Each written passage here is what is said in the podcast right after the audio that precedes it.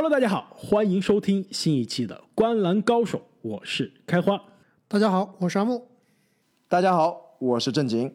那我们二零二一 NBA 交易截止日之前的买家卖家系列节目终于到了第六期，也是最后一期。那本期节目呢，跟之前五期一样，我们会来关注五支球队进入到今年的交易截止日啊，也就是三月二十五号之前，到底是什么样的状态？是买家、卖家还是观望呢？那今天我们要关注的第一支球队呢，就是达拉斯。独行侠队，那我们两期前的节目啊我说过啊，当时我在我们喜马拉雅的这个西米团里面发了一个专享的动态，那我分析了一下 NBA 本赛季的球队啊，哪些球队是进入状态比较慢热，哪些球队呢是状态下滑比较明显。那慢热的球队中，也就是过去这两个月的战绩胜率啊，明显好于前两个月的，就头两个月的球队啊，东部很明显是热火。在这个吉米巴特勒归来之前，热火是一度是让人感觉是要东部往倒数的方向走了。那吉米巴特勒回来之后啊，现在哎已经回到东部的前四前五了，又是去年熟悉的节奏。那西部这边的热火呢，就是达拉斯独行侠，这个开局的状态啊，非常的让人失望。那卢卡也是进入状态非常慢。那最近这几个星期啊，独行侠的状态回来了，虽然呢是。离大家在赛季初、赛季开始之前啊，期待卢卡能拿 MVP 的那个战绩状态相比啊，还是有一定距离的。那我们录音的时候呢，现在还是西部的这样个第八名的左右，那肯定是要打外卡淘汰赛的这个节奏了。但至少是比赛季初啊状态好了很多。所以，这个作为达拉斯的可以说是二十多年的球迷啊，那我先来分享一下这个达拉斯今年的进入到交易截止日的这个状态。我觉得独行侠今年呢，应该。目标是冲着二轮去的。去年跟快船啊打了六场，对吧？其实离二轮说远不远吧，说近其实也不近了。今年呢，至少是要保一轮，那冲击二轮。所以带着这个目标去啊，达拉斯在交易截止日肯定是买家了。现在这个阵容啊，别说冲击二轮了，我觉得外卡赛都不一定是百分之百的胜利啊。两位怎么看？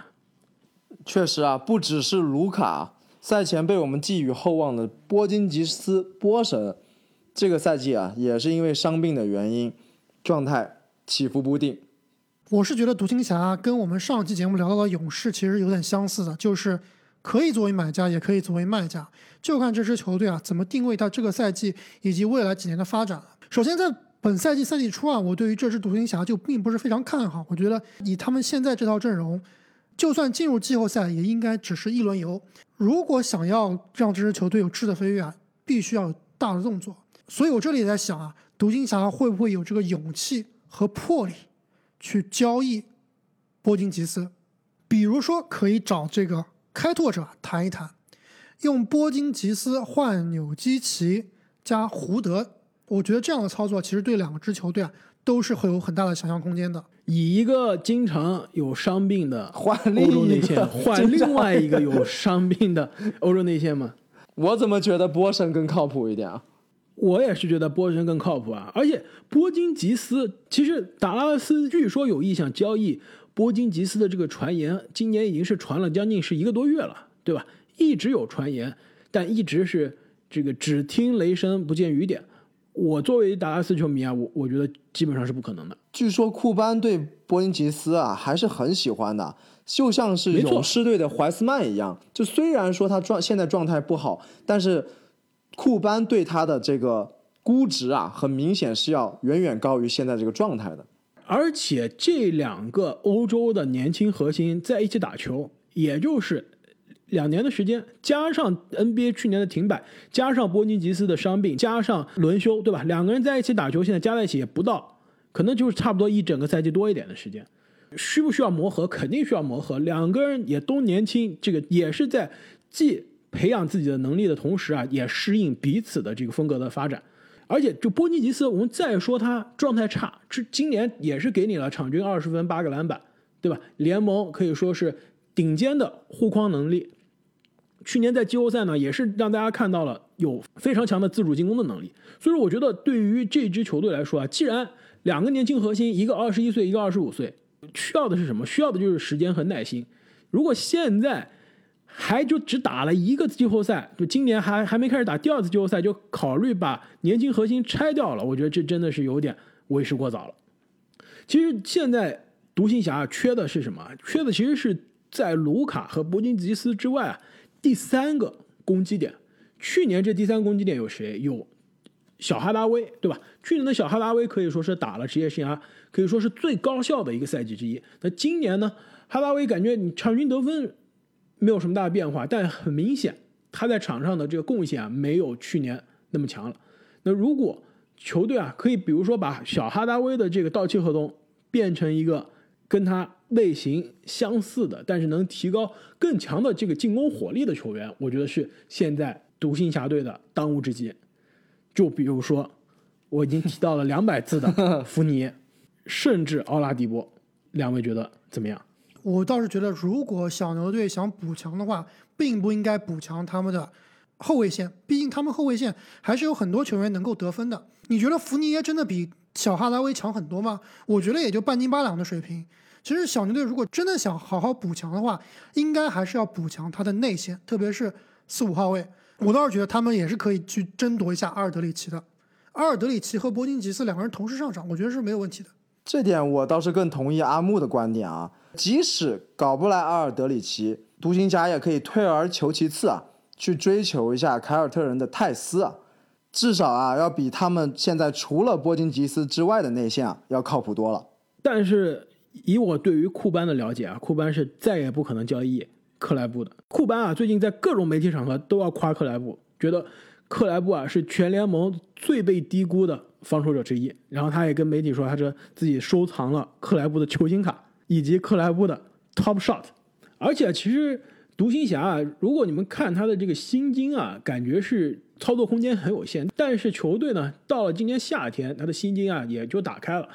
哈达威和詹姆斯约翰逊的两个人加在一起，将近三千多万的薪金空间一下就没了。所以说，其实球队呢也是完全可以在交易截止之前啊做一个观望者，到了今年夏天再大干一番。虽然像去年夏天那样，这期待着二零二一年啊裸签字母哥，现在看来是完全不可能了。那除了字母哥之外呢，今年自由球员市场还是有其他的大鱼的，比如说康利。那我们三个主播中有两个要成为独行侠的球迷了，正经要加入我的行列了。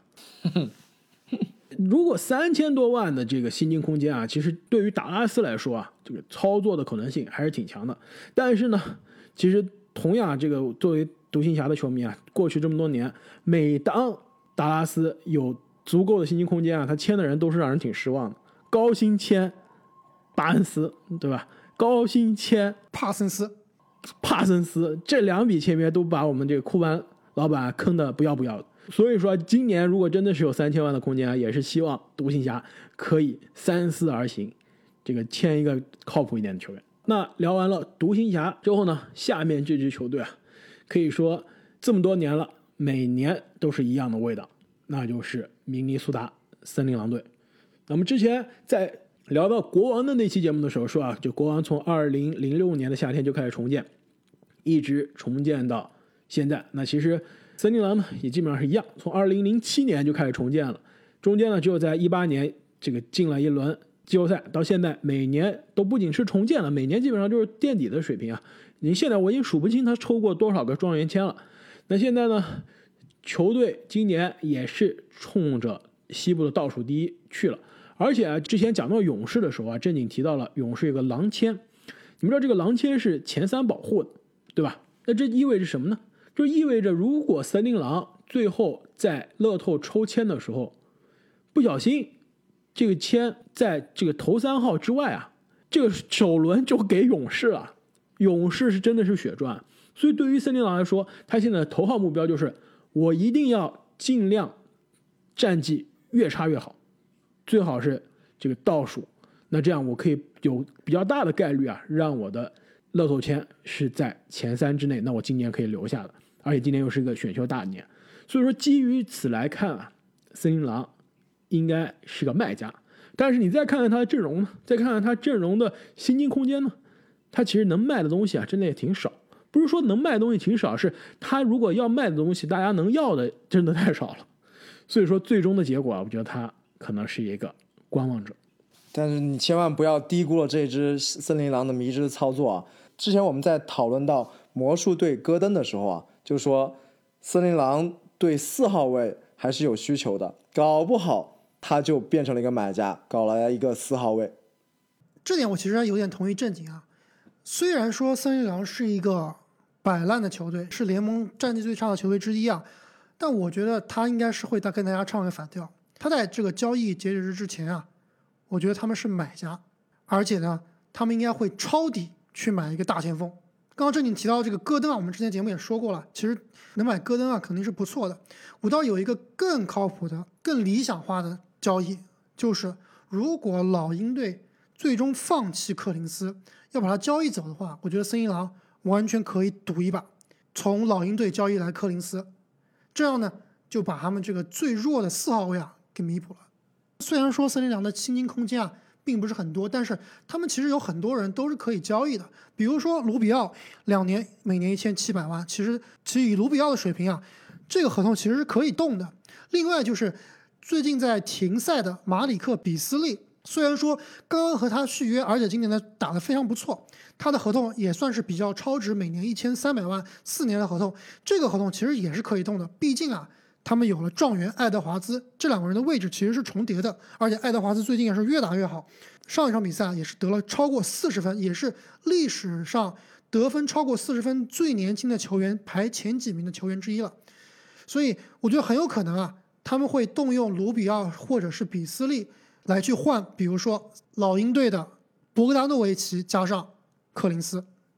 哎，你这个交易听上去，我觉得。还是有那么点意思啊，但是在薪金上不太行，因为森林狼给出来的合同加在一起将近是三千万，那老鹰现在只给了两千多万的合同啊。那如果需要这笔交易生效的话，可行的话，可能老鹰这边还在添上，比如说隆多这个两年每年这个七百五十万的这样的合同，因为既然有卢比奥在了，对吧？给吹杨打一个替补的控球后卫，那要隆多也没有特别大的意义了。我觉得这样其实还行，但是。怎么看老鹰都有点亏啊，是吧？我既把年轻的柯林斯交易走了，我还在搭上了我去年夏天刚刚高价签来的博格达诺维奇，我只换来了这卢比奥和这比斯利，我觉得可能森林狼这边还要再添上选秀权才行。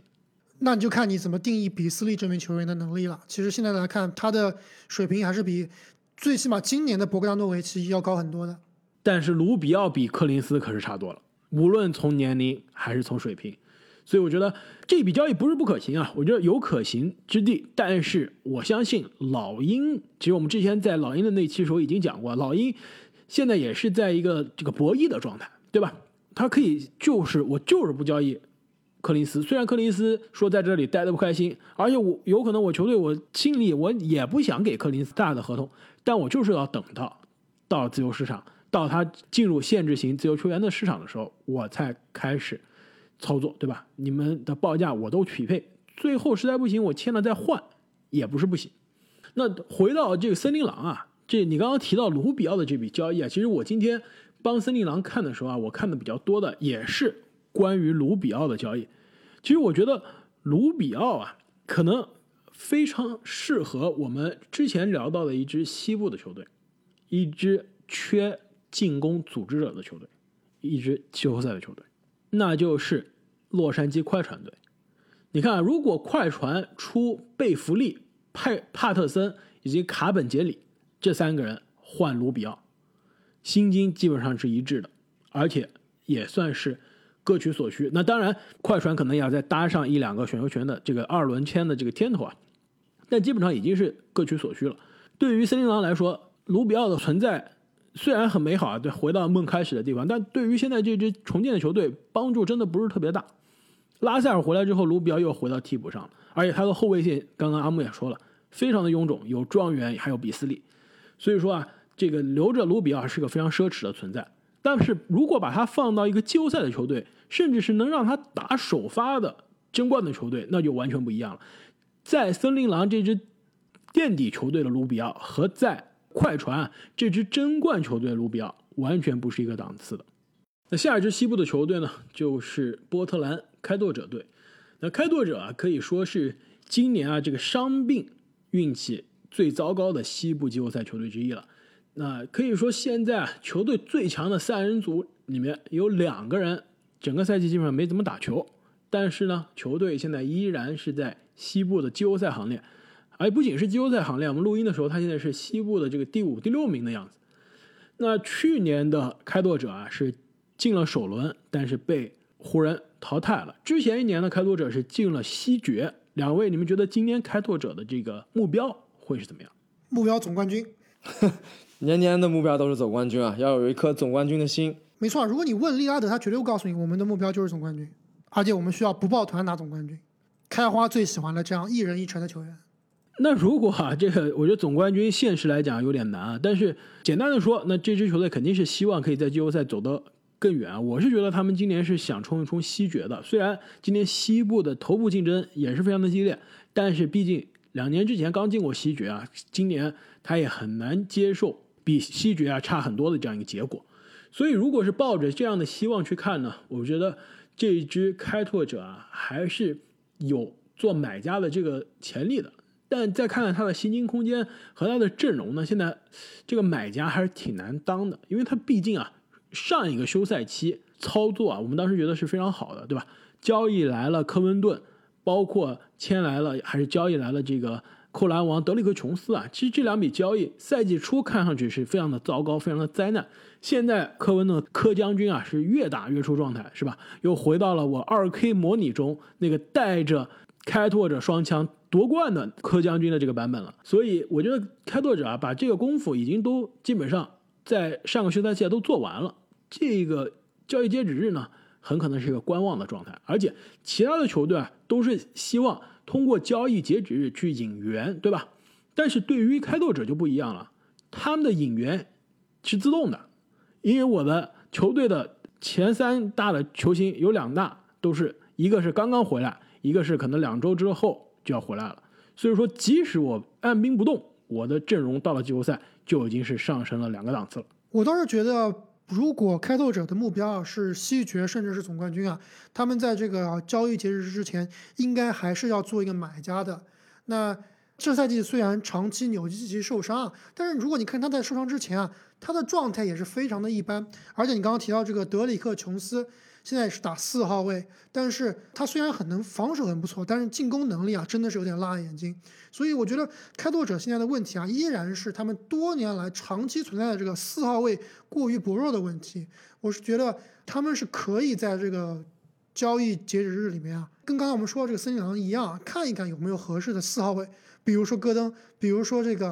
刚刚我们提到的柯林斯，如果是有机会把柯林斯签过来，也是可以考虑的。这柯林斯来了，开拓者今年夏天怎么样有薪金空间去续约他呢？柯林斯，我觉得他现在在市场上不一定是顶薪吧，但至少是接近顶薪的这样一个水平啊。开拓者可是没有这个薪金空间去在今年夏天续约他了。账是死的，人是活的，你到时候就可以把剩下来的薪金空间找一些比较想吞下这些合同的这些红箭球队，你看看他们的账啊，其实。大部分的球员明年都是最后一年了，所以相对而言处理薪金空间还是非常好处理的。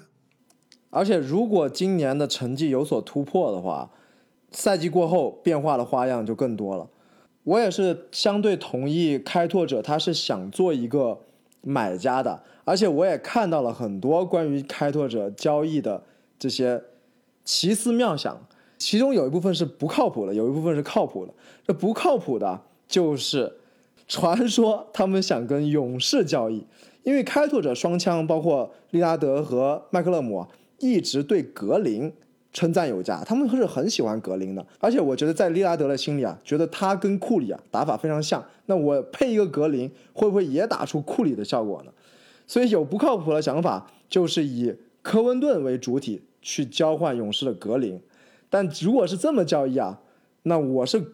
勇士，我可能要笑开了花。就不知道这个开拓者会不会有这种破釜沉舟的魄力了。那靠谱一点的，其实就是刚刚之前啊，开花多次提到，刚刚阿木也提到，跟魔术队进行交易。除了戈登以外啊，我认为如果他们比如说搞来福尼耶或者是特伦斯罗斯啊，去打他们的这个三号位，把科温顿升级到四号位，也不失为另一个方案。我觉得交易追梦啊，这个风险有点大。一方面是追梦的年纪实在是，呃，有点大了；另外一方面呢，他这个合同啊，也是比科温顿来说啊相对没有那么友好。对，刚刚这阿木说啊这个开拓者可能球队是一半的球员是今年的到期合同啊，但是他今年的工资总额是一亿三千万，明年这一半的人到期了，他的工资的总额还是一亿三千万。就是因为他的利拉德的这个合同啊，从今年到明年是有一个非常大的飞跃，而且 CJ 的合同也是一个大合同，所以说他其实明年啊已经是一半球员需要重新续约了，但是现在剩下来这一半的球员的工资啊，就跟今年整个球队的工资是一样高了，所以说我觉得开拓者的确从现实需要上来说啊是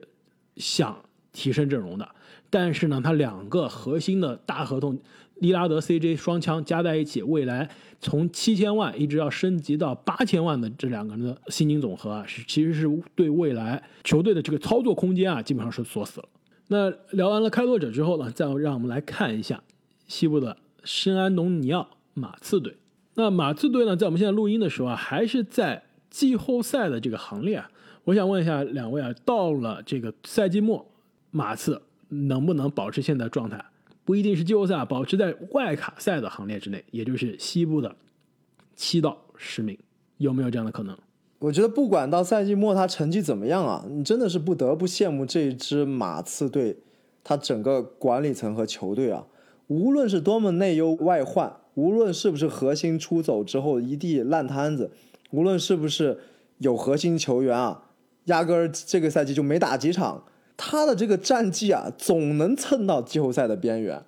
真的是太神奇了。尤其是当你跟像森林狼啊、国王这样的球队对比的时候，真的是羡慕。没错啊，我觉得马刺能不能保持现在的这个位置不好说，但是他绝对是在未来争夺外卡淘汰赛非常重要的一支球队，而且确实他今年的战绩也是超过了我们几乎所有人的预期啊。几个年轻球员都打出了非常高的水平，马刺现在看来真的是未来可期。所以这支球队在交易截止日之前啊，我觉得毫无疑问肯定是个卖家。而且我们之前也是给阿德找了很多很多个下家啊，那阿德肯定是必走的。另外一名球员我们其实也聊到过啊，就是德罗赞，我觉得他走的概率啊应该也有百分之五十。没错，但是关于德罗赞的交易的讨论啊，真的是非常非常的少，让人。其实有一点摸不着头脑，就不知道马刺对德罗赞未来的计划是怎么样的。阿德这边啊，我现在越等啊，就越觉得是不是马刺和阿德都有一点失策了，就是过早的放出了这个阿德不为马刺出战的这个消息啊，让其他球队有机可乘。现在看起来很有可能是要到这个买断的地步了。其实这一点我非常同意啊。其实阿尔德里奇现在看来。基本上就是两种可能，一个呢是通过交易交易到凯尔特人，进入凯尔特人的这个交易特例啊，这样是没有问题的。但是除了像凯尔特人这样有交易特例的，而且是超级大的交易特例的球队啊，其他球队很难吃下阿尔德里奇的两千四百万的到期合同。那如果是没有其他除了凯尔特人之外的买家的话，那很可能最终呢马刺是跟。阿尔德里奇啊是进行买断，那阿尔德里奇很可能是以一个老将底薪签约一支争冠的球队，那真的布鲁克林篮网还真是有可能的。那对于德罗赞来说啊就更困难了。首先呢，德罗赞是合同更大，两千七百七十万。第二呢，他更适合啊是做一个球队的进攻的发动机，进攻的核心，既是组织者又是攻坚手。那很难是有一支争冠的球队说我现在需要这样一个人的。对吧？他并不是可以适合当一个拼图的球员，而且也是个到期合同，对吧？交易来他呢，这个球队还是要冒一定的风险。今年夏天能不能续约啊？他在这打的开不开心啊？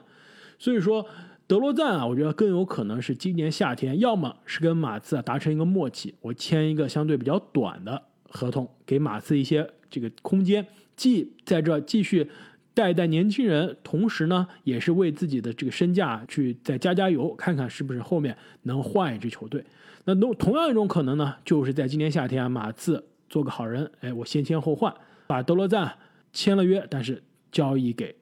一个更需要他的球队。所以，其实我觉得啊，阿德看来是必走了，德罗赞呢是很可能今年夏天走，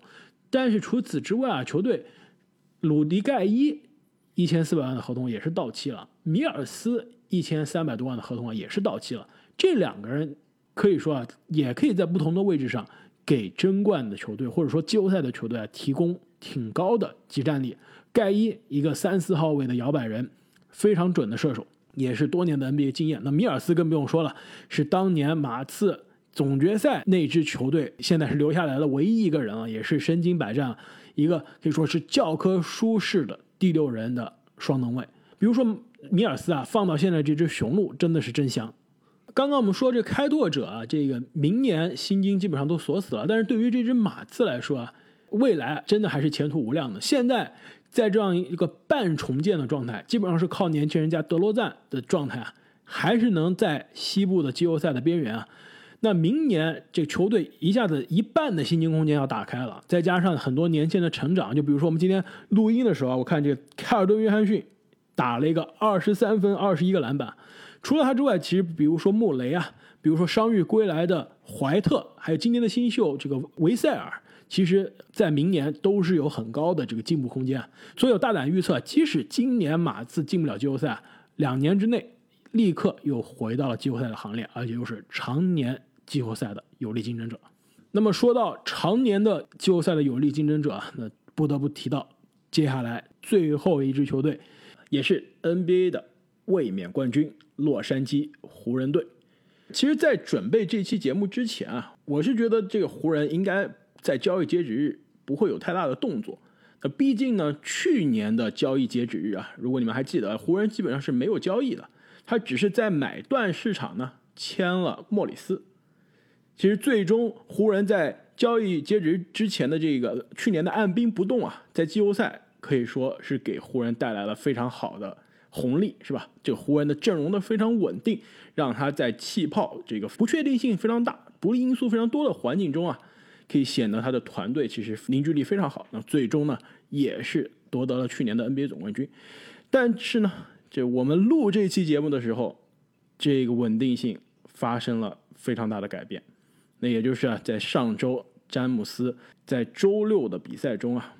右脚这个脚踝扭伤，X 光没有问题，核磁共振显示呢，应该是这个脚踝高位这个扭伤。其实看上去应该问题不是特别大，但是这种脚踝扭伤啊，可能是两到三周，也有可能是四到六周的水平。我记得福克斯去年好像就有一个类似的这个脚踝扭伤，最终他好像缺了将近两个月。所以现在湖人官方的给出来消息呢是归期未定，就是无限期缺阵。但是呢，在这个美国的周一的时间啊，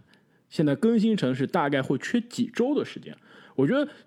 真实的情况可能应该是在这两者之间。就如果湖人的战绩没有问题，就没有太大的这个季后赛的压力，那可能就是更久一些，能让詹姆斯休息久一些就休息久一些，那让他全力的。这个完全康复之后复出啊，再来打季后赛。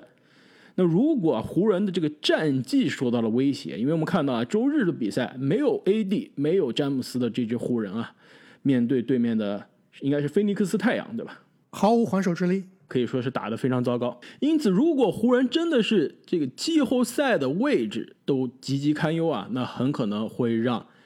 詹姆斯稍微提前复出，因此啊，缺席两到三周的时间。看上去也比较可能了，所以正因为詹姆斯的这个意外的受伤啊，那两位你们觉得这个新闻会不会改变湖人进入到今年交易截止日的状态？我觉得湖人买家的身份啊肯定是不会变的，詹姆斯的受伤可能会让他们变成一个更激进一点的，或者是更饥渴一点的买家，毕竟人手更加不够了。如果是买家的话，你觉得湖人现在会去针对哪些位置呢？其实，在詹姆斯受伤之前，如果我们说湖人是买家的话，我觉得湖人可能会想补强一下他的内线，是吧？没错，这个赛季引进的小加索尔发挥非常的不尽如人意，而且哈雷尔呢也是一个攻强守弱的存在，对吧？护框能力啊真的是非常糟糕，而且如果季后赛考虑到对位的话，哈雷尔去年可是被对面的。约基奇，甚至是被波金吉斯啊就打得团团转。那如果考虑到季后赛啊，那肯定是需要找一个内线防守护框能力至少是更好的中锋。但是现在考虑到詹姆斯的受伤，可能如果是补强内线，对于湖人在季后赛可能是更有帮助。但是如果是解燃眉之急啊，我觉得侧翼。是不是湖人现在应该重点考虑再去补强一下？肯定无论是交易来谁都没有办法弥补詹姆斯以及 AD 缺阵留下来的这个大的窟窿啊。那至少呢可以缓解一下阵容深度的现在的压力。那我的看法其实跟你不太一样。如果在老詹受伤之前啊，我也是觉得湖人队最需要弥补的呢就是他们的内线。但是由于他们薪金空间有限，很有可能只能是在这个买断市场上。淘淘宝，或者说交易一些可能薪金不是那么高的内线球员，比如说麦基啊，比如说白边这样的球员。但是老詹这个伤病啊，在我看来啊，应该是问题不大的。首先，老詹那天受伤以后啊，他其实在场上还是打了一小会儿球的，打了一会儿发现，哎，好像不太对劲。你知道他为什么留在场上打球吗？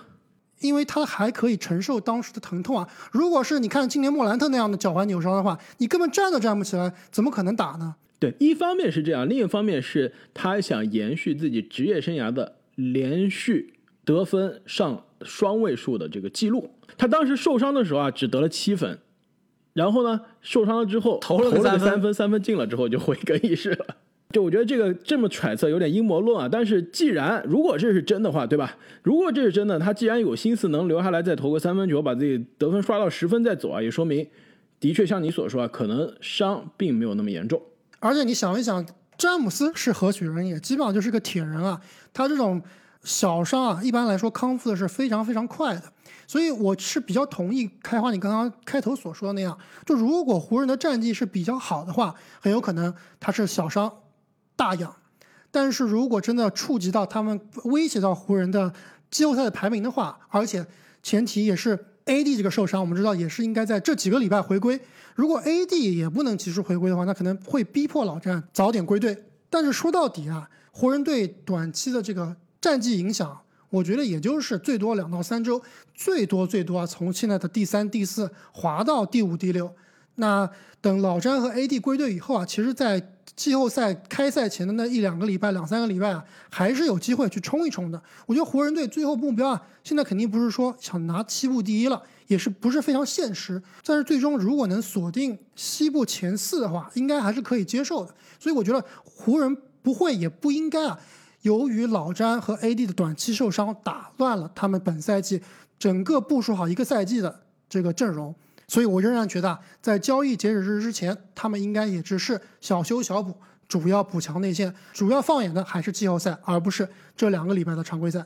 没错，就跟我们之前聊到开拓者的时候说的一样，对吧？当时我们说，开拓者即使按兵不动，他三大主力中现在已经有一个伤了一整个赛季回来了，另外一个主力这个纽基奇基本上也应该是下周就要回来。就即使他没有任何交易，他的阵容已经是有质的飞跃了。湖人现在看来也是类似，对吧？开拓者是三大主力缺了两个，湖人是两大主力缺了两个。那即使这个星期湖人没有大的动作啊，其实到了三四周之后，两大主力都复出啊，其实对于球队的这个实力就已经有了质的飞跃。我倒是觉得，不是说湖人在交易截止日之前完全不会交易，我觉得他内线的这个补强啊，该做的还是会做，小修小补啊，哪怕通过交易也好，通过这个自由球员市场买断市场啊，签一个哪怕是替补的侧翼啊，其实也是可以稍微缓解一下这个两大主力受伤的时候的这个人员轮换的。压力，那其实现在呢，湖人排名是西部的第三名，他是第三名呢，离第五名、第六名啊，其实是并列的第五名的这个掘金和开拓者也只差两场半，所以说湖人如果詹姆斯，我们现在乐观估计啊，缺两到三周，那其实两到三周的时间很有可能是要滑到这个第六名。甚至是接近第七名的这个水平了，所以啊，如果湖人真的是在季后赛快要开始的时候位于这个西部的下半区，你们觉得这个会不会对于西部的上半区的球队在在常规赛最后一两周的时间的发挥有影响？我觉得如果我是上半区的球队，我现在心里非常慌啊，没有一个上半区的球队希望是可以在首轮遇到湖人的，对吧？自己拼死拼活拼了一整个赛季，好不容易争夺到了主场优势，结果首轮打詹姆斯和浓眉哥刚刚复出的湖人，那这基本上主场优势也不存在了，那一轮游也是基本上要铁定了。所以你们觉得这个西部的上半区的球队会不会因此做出一些战略性的调整，故意避开湖人队？我觉得湖人队不会掉出西部最起码前五。不可能是第六、第七的水平的。嗯，我也觉得，如果湖人真的是到了赛季末还是这个状况的话，老詹应该会火线复出啊，把这个战绩再往上提一提。如果真的像开花说的那样掉到了西部的下半区，甚至第七、第八，那西部上半区的球队绝对是慌的一匹啊！尤其是以这个挑对手而闻名的掘金主教练诸葛马龙，如果掘金在上半区，他绝对是要挑对手的。那么，随着我们聊完湖人队啊，这 NBA 三十支球队，每支球队进入到今年交易截止的状态，我们都分析完了。呃，可能各位听众听到这期节目的时候啊，NBA 的交易截止日也基本上快要到来，甚至已经是发生了，甚至啊，我们预测的或者说没有想到的大交易啊，也已经爆出来了。所以后面的节目呢，我们也会对这些发生的交易啊进行实时的。分析和点评，那么也是非常欢迎各位球迷朋友在我们的节目下面啊给我们留言，分享一下你们心中啊对于交易截止日这些发生的或者没有发生的交易的一些看法。同时呢，也不要忘记去这个新浪微博上关注我们的微博账号“观澜高手 NBA 播客”，与我们发帖互动。那么再次感谢各位听众朋友的。转发点赞好评以及支持我们下期再见。再见。再见。